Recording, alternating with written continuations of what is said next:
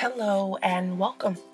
I'm Whitney, and you are listening to Croissants and Coffee, a podcast where I want to talk, take time, and have conversations on all things faith and fun. I love the idea of building community over coffee or tea or food, and really having those in depth conversations that matter, and sometimes just having fun conversations that are entertaining and light. And in the Christian walk, community is key to surviving and staying encouraged. So that is what I want this podcast to be an avenue of encouragement and insight and fun and maybe even community. So sit back, relax, and just imagine that we are in a cafe having a conversation over croissants and coffee, or whatever it is that you would like to be nibbling on or drinking. And join me for coffee.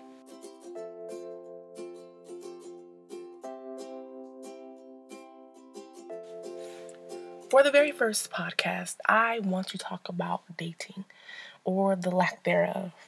I am a 27 year old female and I am single. I've never had a boyfriend, and you know, sometimes I can be a little insecure about admitting that because one, the world makes you feel as if if you have not been in your second or third relationship by this time, something may be wrong with you. And I just find myself wanting to fight against that. And my reason for wanting to fight against this, uh, this idea of just dating guy to guy or just dating any guy who will come around, is this feeling that if I am living my life intentionally or trying to, because it takes work and practice to be intentional about anything, God will position me to be found by my future husband. Now, I say all that to lead into my thoughts on dating. This past weekend, a friend asked, Why don't I date? And she asked if I was afraid and maybe just, you know, the fear of rejection or abandonment or anything like that. And I kind of considered it for a moment. You know, I thought maybe maybe I am afraid of dating. And I think there was a time where I genuinely thought I was afraid to be in a relationship. But you know, the more I kind of think about that question, the more I process it, I realize that I am not afraid of dating. No. I'm afraid of trusting my own lead and jumping into something God never intended for me to be in. I'm afraid of entering a relationship where God is not the center. I'm afraid of wasting my time, my energy, and my vulnerability in something that could potentially end months down the road. That is what I'm afraid of when it comes to me just jumping into a relationship. Now, when it comes to reaching or attaining the goal of marriage, our culture and even our Christian culture has often made it clear that without dating, without revealing the most intimate parts of yourself in these one on one long term relationships, and without kissing a lot of frogs, you will never find your prince. And I just don't agree. I do not believe that this method is the one and only way to the altar, especially when God is the head of your life.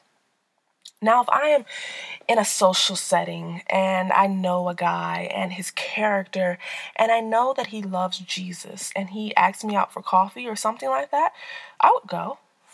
Yeah, but would I be praying before and even after the date on whether or not this is something I should continue to pursue? Definitely.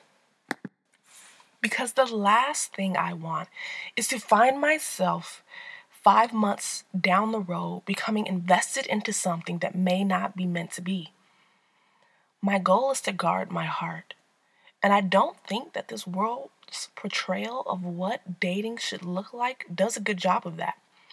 In fact, they tell you to take risks and put yourself out there and go to these social events and that social event solely for the reason of finding someone to date, even if you know it will only be temporary. And I just do not see a biblical basis for this. So, if I am praying for a husband and God knows the desires of my heart is to marry, then I must indeed trust that God will work that out in His timing.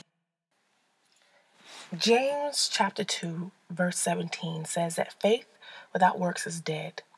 And I am kind of taking that as my invitation to begin preparing myself for the marriage that God will bring to me because I've asked for it. I've prayed for marriage. I now have faith that God will answer that prayer. And now my works are going to look like me trying to become the woman slash wife slash mom that I want to be in a marriage. So, learning how to cook, learning how to budget, learning how to pray consistently and fervently are all items that I have not mastered. I have not even begin, uh, begun to master them.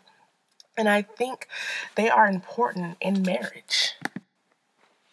So instead of spending all my days and hours obsessing over if and how I will meet my husband, I should in fact be spending my time getting closer to God, learning how to recognize his voice so that when this guy comes along, I will know. I should spend more time getting comfortable in the kitchen and in balancing my checkbook and in developing community. I should spend more time becoming the woman that I want to be as a follower of Christ but I can't speak for anyone else. If you are someone who is a fan of dating and think it's valuable and fun and that and you trust it as a godly means to find your future husband, girl, live your truth. But if you are like me and the cultural expectation of dating to find a spouse does not appeal to you, then you have to accept your truth. In fact, if you are one of these girls slash women that doesn't want to date but you are struggling with the pressures to date because that is your only understanding to the path of marriage i want to take you to proverbs chapter 3 verses 5 through 6 that says trust in the lord with all your heart and lean not on your own understanding. In all your ways submit to him and he will make your paths straight. So sisters if marriage is what you want, but dating is not, submit this to God, and He's got your back. I don't think we need to stress on this any longer because it will happen. We just need to spend time and prepare. All right, I thank you for joining me for Croissants and Coffee, and I hope you will tune in for the next episode. Have a great day, ladies.